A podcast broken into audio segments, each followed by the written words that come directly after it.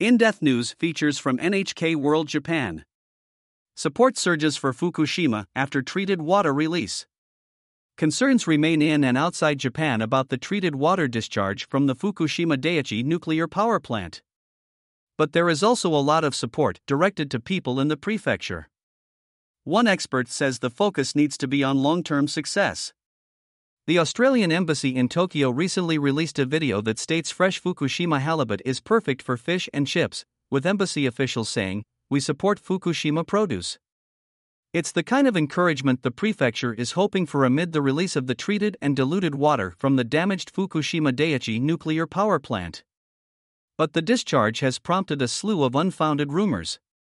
And China, which is Japan's biggest buyer of seafood, has suspended imports of these products from the country.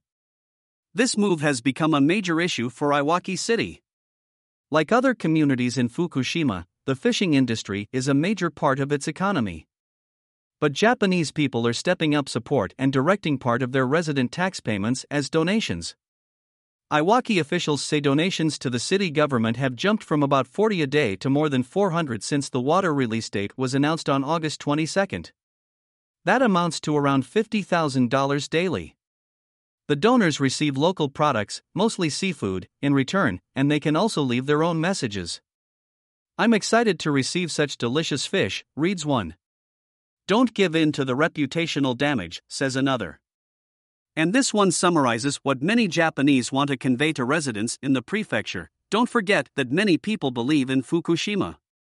Ogawa Junichi, a deputy director of Innovation and Strategy Promotion Division of Iwaki City, welcomes the move. He says it will be a great encouragement for the fishermen, processing businesses, distributors, and everyone involved. We're very grateful that people across the country have supported Fukushima and Iwaki City so much, he says. But disaster sociologist Sekiya Naoya warns that this wave of support won't last forever. He has been researching the nuclear accident and says the prefecture should continue to expand its industries.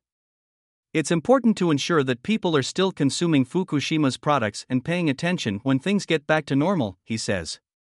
He also points out data can be key to luring more domestic and international consumers.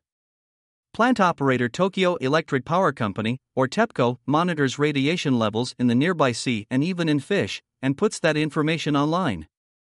Sekiya says it's notable that the results of the tests on various marine products have confirmed that the products are safe for human consumption. Officials say seven countries and regions are still restricting food imports from Fukushima. Sekiya says in order to change that, Japan must continue to provide data in a transparent manner, but also explain the results so that the message resonates. Fujia Risa. NHK World. Correspondent. Shirakawa Marina. NHK World. Correspondent.